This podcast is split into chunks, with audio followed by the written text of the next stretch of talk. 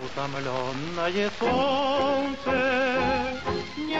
Встретишь ветерочка, милая в садочке. Темная ночь, только пули. Да будет солнце. Стена да защищается блестяще. Великолепно. Солнце светит. Время и песни. Какие песни? Такое время. Здравствуйте, уважаемые слушатели! В студии Вести ФМ Марат Сафаров и Гия Саралидзе. Это программа «Время и песни». И сегодня тысяча девятьсот семьдесят первый год. Марат, приветствую. Приветствую, Гия. Вначале по традиции немного о времени, прежде чем перейдем к песням. Ну, такие прямо вот знаки времени, что называется.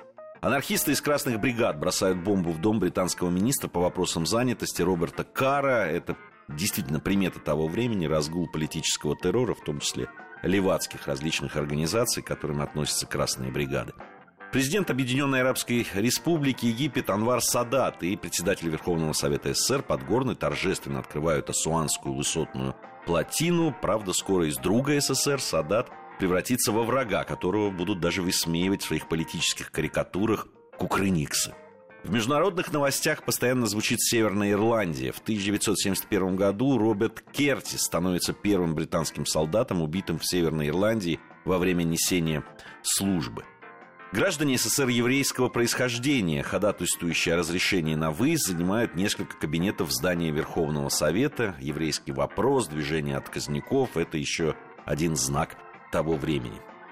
В тысяча девятьсот семьдесят первом году в Советском Союзе торжественно отмечают сто пятидесятилетний юбилей Федора Михайловича Достоевского. В честь этого события выходят книги, посвященные его творчеству, открываются мемориальные музеи, театральные режиссеры ставят спектакли по его произведениям. Насколько я знаю, художественные фильмы э, снимаются. В общем, торжества действительно э, широкие. В тысяча девятьсот семьдесят первом году выходит сериал «Следствие ведут знатоки».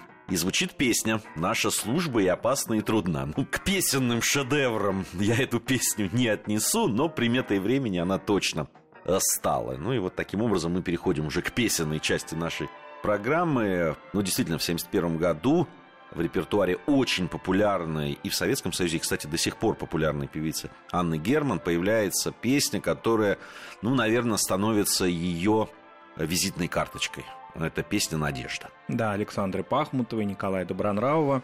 Действительно, любимая, популярная певица. Прошло уже более тридцати лет с момента ухода из жизни Анны Герман. Она умерла в тысяча девятьсот восемьдесят втором году. И тем не менее, ее слава и любовь к ней людей очень разных поколений. Не только ее сверстников, людей, которые застали ее концерты, но и других. Вот, например, есть такой известный в Москве, ну, можно сказать, и продюсер, и импресарио, и знаток советской музыки Иван Ильичев, ну, и человек, вот, наверное, моего возраста. В то же время он автор книги об Анне Герман, очень известный, и пропагандирует ее творчество, проводится ретро-концерт. В общем, это живая для нынешнего времени, для нынешней эстрады. Ну, даже сериал был сериал снят был... по ее жизни, да, и вызвал большой интерес, что да, говорит о том, что она действительно остается популярной. Да, это действительно так. И, конечно, обстоятельства ее жизни, биография ее стала значительно известнее, чем при ее жизни, когда не было светской хроники, не было желтой прессы, не было каких-то моментов, где можно было обсудить. Может, оно и хорошо. Может, оно и хорошо, но в то же время на протяжении всей ее карьеры была такая тайна или такая загадка. Как же так? Польская певица, столь блестящая, в совершенстве фактически владеет русским языком с таким легким-легким восточноевропейским акцентом, почти незаметным, даже придающим ей шарм. А в то же время немногие знали, что Анна Герман родилась на территории Советского Союза в Ургенче в тысяча девятьсот тридцать восьмом году, провела раннее детство немножко в Сибири, в Кемеровской области, но в большей степени в Средней Азии, что она не полька и не русская, она этническая немка. Впоследствии, сразу после войны, ее мать, овдовевшая к тому времени, вышла замуж за польского офицера. И, согласно законодательству советскому, граждане до военной Польши могли репатриироваться уже в народную Польшу. Что, собственно говоря, эта семья и сделала. Хотя вот мать непосредственно в Польше никогда не жила. И они уехали на Балтийское побережье, осели во Вроцлаве.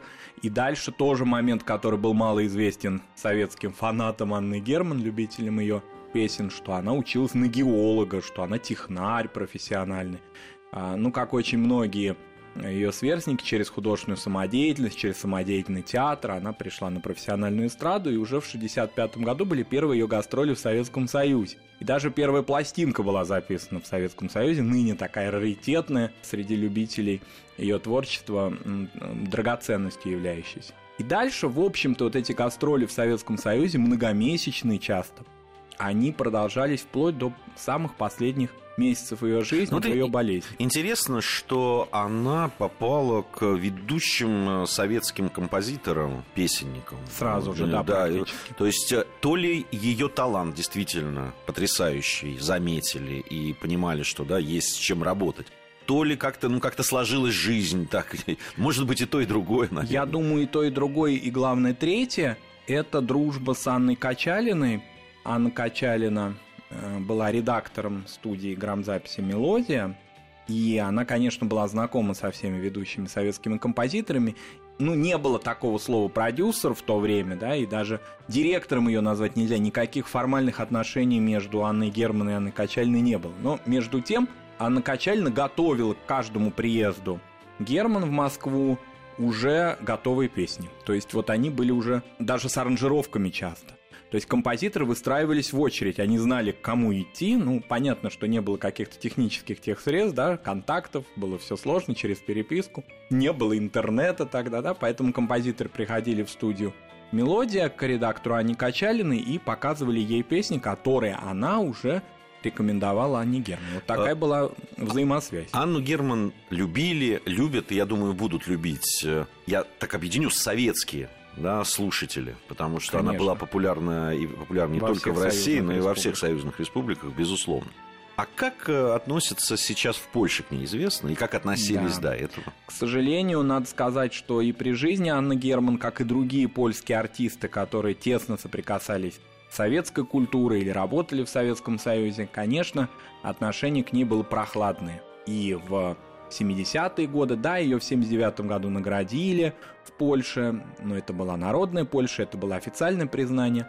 А, все-таки вот это антисоветское такое представление, иногда переходящее в русофобию, что там скрывать, да, которое было характерно для многих представителей польской интеллигенции, таких фрондеров, да, оно особенно усилилось в годы солидарности, поэтому отношение к ней было, ну, такое подчеркнуто холодное, что ли. Хотя, когда она умерла в восемьдесят втором году, похороны ее были многолюдные, и людей очень тронула вся история ее жизни, ее болезни, сначала ее автокатастрофы в шестьдесят седьмом году в Италии, потом она из нее чудом вышла, буквально никто не верил в это, но тем не менее она вернулась на эстраду, а потом уже онкологическое заболевание, которое ее свело в могилу в молодом возрасте. Вот трогательная какая-то жизнь, но то, что она все время в Советском Союзе, это вызывало напряжение в Польше. В современной же Польше скорее о ней не знают. А молодежь о ней не знает. Были репортажи наших коллег, которые э, готовились к юбилейным датам Анны Герман, и вот специально опрашивали людей на улицах Варшавы. Большая часть людей молодых и среднего возраста вообще не знает об Анне Герман. Ну, я боюсь, что среди молодых людей и в нашей стране ну, во всяком не все случае, знают. По голосу, я ну, думаю, наверное. Многие узнают, да, потому что ее голос звучит и сейчас. Ну, я надеюсь, что наша программа, может, внесет свою лепту да. в знание Анны Герман, этой замечательной певицы. Сегодня мы вспоминаем Анну Герман, слушаем фрагмент песни Александры Пахмутовой «Надежда». Светит незнакомая звезда, снова мы оторваны от дома. Снова между нами города, взлетные огни аэродромов. Здесь у нас туманы и дожди, здесь у нас холодные рассветы, здесь на неизведанном пути ждут замысловатые сюжеты. Анна Герман, песня Александры Пахмутовой «Надежда». В тысяча девятьсот семьдесят первом году певица Ольга Воронец включает в свой репертуар произведения композитора Григория Пономаренко и поэтессы Маргариты Агашиной «А где мне взять такую песню?». Ну, наверное, за каким праздничным и, и может быть, даже не очень праздничным столом без этой песни не обходилось. Да, «А где мне взять такую песню?», но в то же время ее уже взяла ее извечная соперница по эстраде, по сцене Людмила Георгиевна Зыкина. На самом деле, конечно, вот бывают ситуации, когда больше мифов, да, о неком недружелюбии, неприязни между артистами, но в данном случае все-таки скорее это не миф, это действительно правда. Дело в том, что они, ну, почти ровесницы. Людмила Георгиевна родилась в двадцать девятом году, Воронец чуть раньше, в двадцать шестом, они примерно в одно и то же время вышли на эстраду, но самое главное, что у них был одинаковый репертуар, вот они в нем никак не могли разойтись. А уж когда Ольга Воронец замахнулась на гражданско-патриотический репертуар, такой вроде бы как бы народный в аранжировке, но в то же время он уже не фольклорный, это песни советских композиторов. Здесь Людмила Георгиевна, конечно, напряглась. Поэтому и композиторы тоже, в общем-то, не хотели э, терять отношений с Зыкиной, и поэтому в значительной мере как-то Воронец осталась в тени. Но надо сказать, что режиссеры телевизионных концертов и редакторы на радио какой-то баланс пытались соблюдать, поэтому нельзя сказать, что Ольга Воронец находилась уж совсем в каком-то загоне. Она часто выступала, когда начались, мы об этом будем говорить, ежегодные фестивали «Песни года» телевизионные. Тогда они так не назывались, а просто назывались «Песни семьдесят один», например. А Воронец в них участвовал, и с этой песней тоже. Надо сказать, что она профессиональная певица, конечно, она училась немножко в Авгике, потом э, на эстрадном отделении оперной студии, такой районной. Ну, получила она вокальную подготовку. Несмотря на то, что репертуар действительно у них был похож, все-таки сценическая манера очень разная. И вот как бывало с Лемешевым и Козловским, да, когда расходились люди, которые любили их творчество по таким группам, да, фанатским, скажем так, так и здесь. Кому-то нравилась более душевная, открытая манера Людмилы Георгиевны, кому-то более сдержанная, может быть, немножко холодная такая, величественная манера Воронец. Поэтому, конечно, несмотря на сходство репертуара, это были очень разные певицы, безусловно. Сегодня, наверное, мы послушаем вот эту песню, да, которая так и называется «А где мне взять такую песню?». Вспомним Ольгу Борисовну Воронец и услышим ее замечательный голос. А где мне взять такую песню и о любви, и о судьбе? Да чтоб никто не догадался, что это песня о тебе, да чтобы никто не догадался, да чтобы никто не догадался, что это песня о тебе, что это песня о тебе. Ольга Воронец, а где мне взять такую песню? В семьдесят первом году, ну вот к этому времени, так скажем, относится пик, наверное, популярности певца Коля Бельды. Не знаю, знает ли его молодо, молодое поколение. Для нас, конечно, людей, которые уже в семидесятых годах, я был мальчиком, маленьким, но уже я смотрел телевизор, когда мне это удавалось. Конечно, там видел певца Коля Бельды. Абсолютно был убежден, что он Чукча.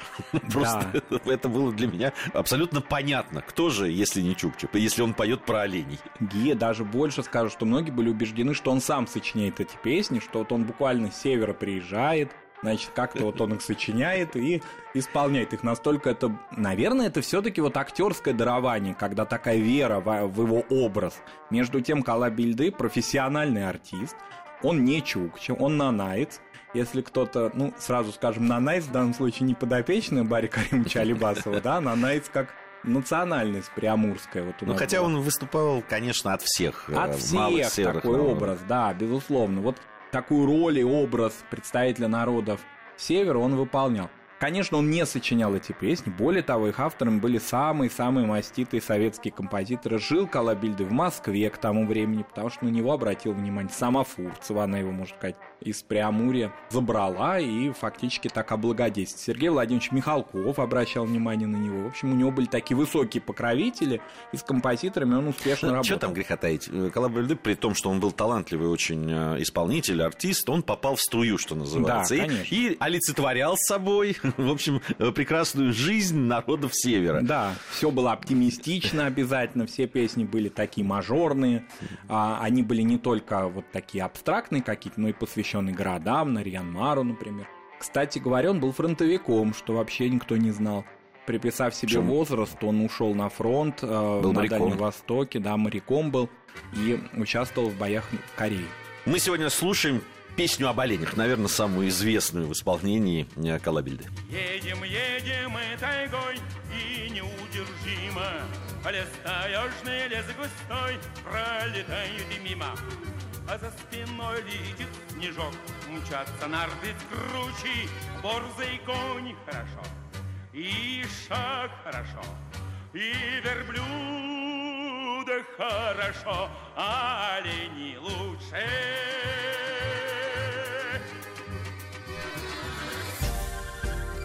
Время и песни. Время и песни. Какие песни? Такое время. Продолжаем нашу программу. В студии Вести ФМ Марат Сафаров и Гия Саралидзе. Это программа «Время и песни», тысяча девятьсот семьдесят первый год. В этом году, Марат уже упомянул об этом событии, проходит телевизионный фестиваль, впервые проходит телевизионный фестиваль «Песня года». Поначалу он назывался просто вот «Песня семьдесят один», «Песня семьдесят два», это потом поменялось как-то и стало «Песня года».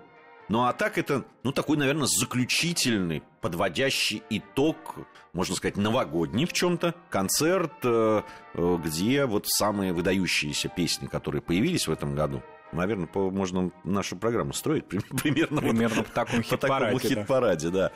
Не первый это песенный фестиваль, который был на территории Советского Союза, придуман и сделан. Но вот «Красная гвоздика», если говорить, там еще какие-то фестивали были более такие, не оставившие память серьезную. Но «Красная гвоздика» — это все-таки политическая песня. Да, это немножко такой идеологизированный фестиваль. Он проходил в Сочи.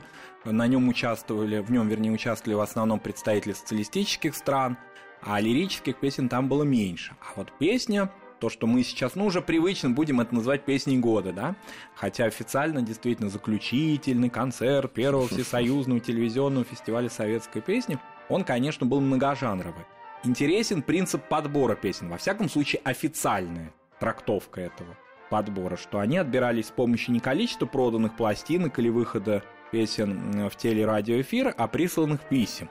Иногда, правда, возникают некоторые сомнения в некоторых концертах не семьдесят первого года, а чуть позже, в первой половине семидесятых годов, когда некоторые песни, ну, которые не оставили никакого следа в истории советской эстрады, советской культуры, тем не менее, в этом фестивале участвовали, поэтому я думаю, что какое-то внешнее вмешательство в его сценарий, конечно, осуществлялось. Но, во всяком случае, в финал семьдесят первого года вышли песни, отобранные благодаря тридцати тысячам песен и открыток, в каждом из которых по этому правилу присылающие должны были отметить три песни. Вот дальше происходил их отбор.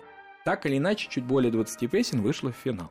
Но принцип был еще важный, что отмечались прежде всего композиторы-поэты. Вот это артисты, очень интересно. Так немножко в тени. Да, вот это очень любопытно. На мой взгляд, это правильно. Да. Понятно, что есть песенные конкурсы, где отмечают вокальные данные, а здесь песни. И их создают действительно композиторы-поэты. По-моему, это очень правильно. Это очень правильно, да, их во всеуслышание называли. Конечно, благодаря радиопрограммам и радиоконцертам до этого советские слушатели знали имена композиторов, но поэтов несколько меньше. А теперь они могли их воочию увидеть. И в концерте ведущие, а первыми ведущими были легендарные дикторы советского телевидения Игорь Кириллов и Анна Шилова, они объявляли фамилии, увидели люди, что вот Бабаджанян выглядит так, а Яну Френкель вот с такими усами, хотя его уже в кино видели, Оскар Фельдсман так выглядит, а Пахмутова так.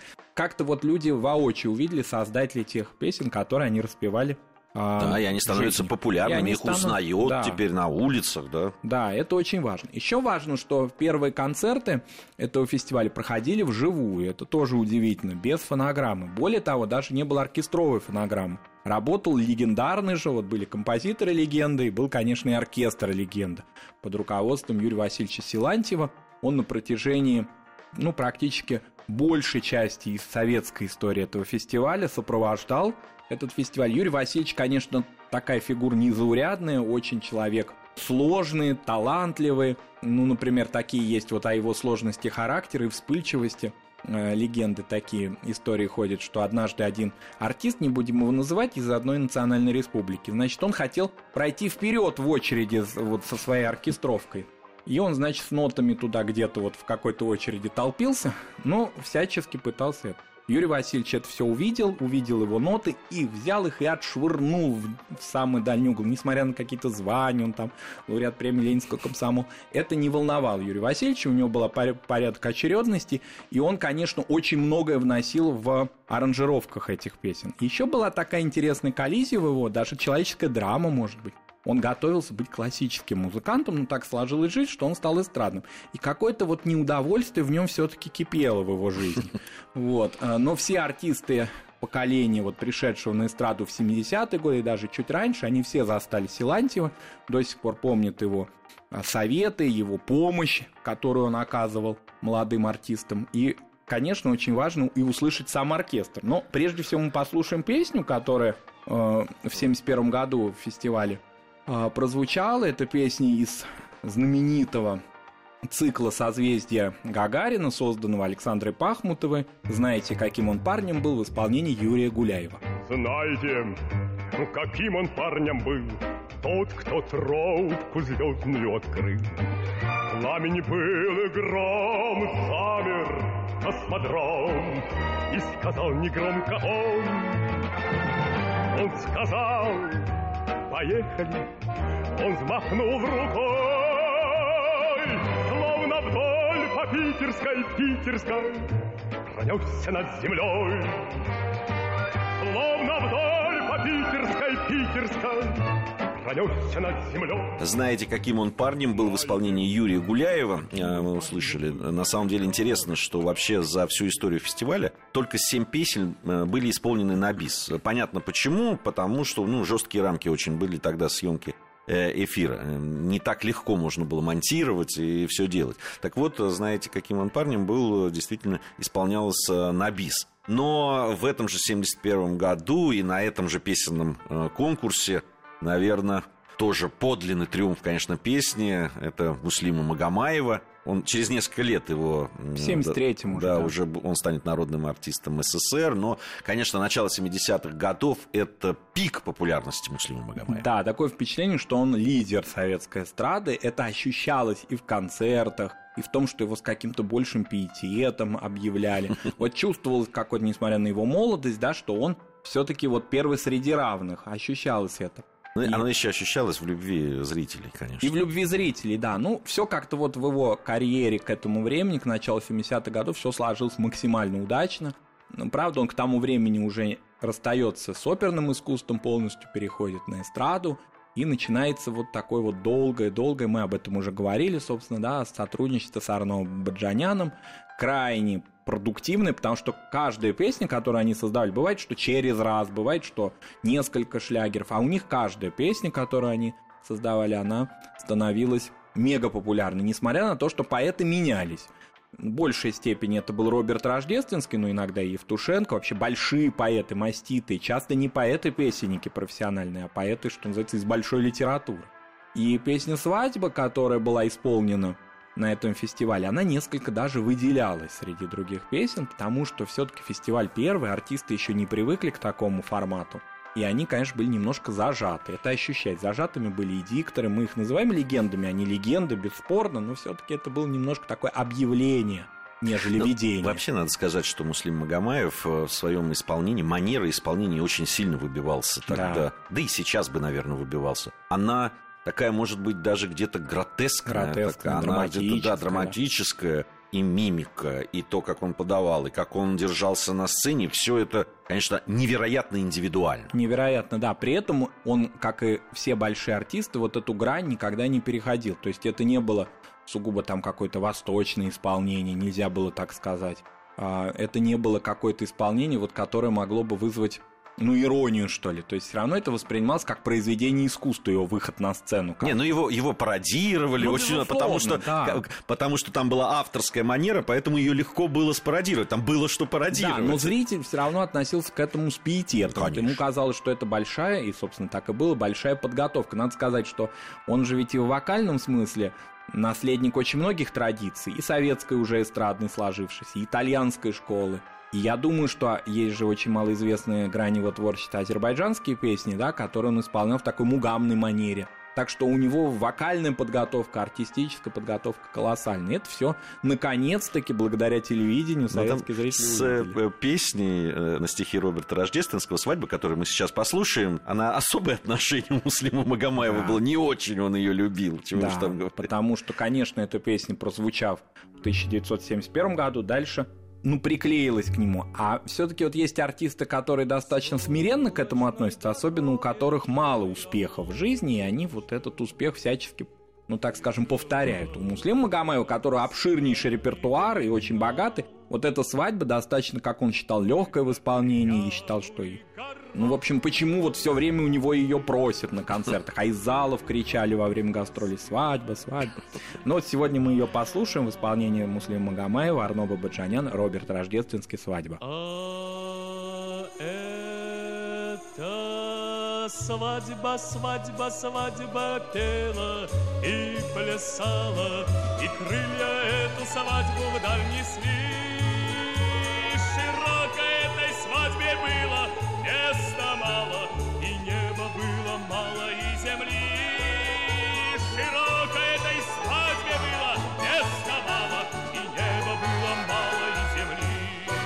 Муслим Магомаев с песней «Свадьба», которую сам не очень любил за то, что она действительно приклеилась к нему. Прямо да. вот это, ее и на радио исполняли очень много, и, и очень любили ее зрители. Собственно, на свадьбах в, в некоторых фильмах есть такой...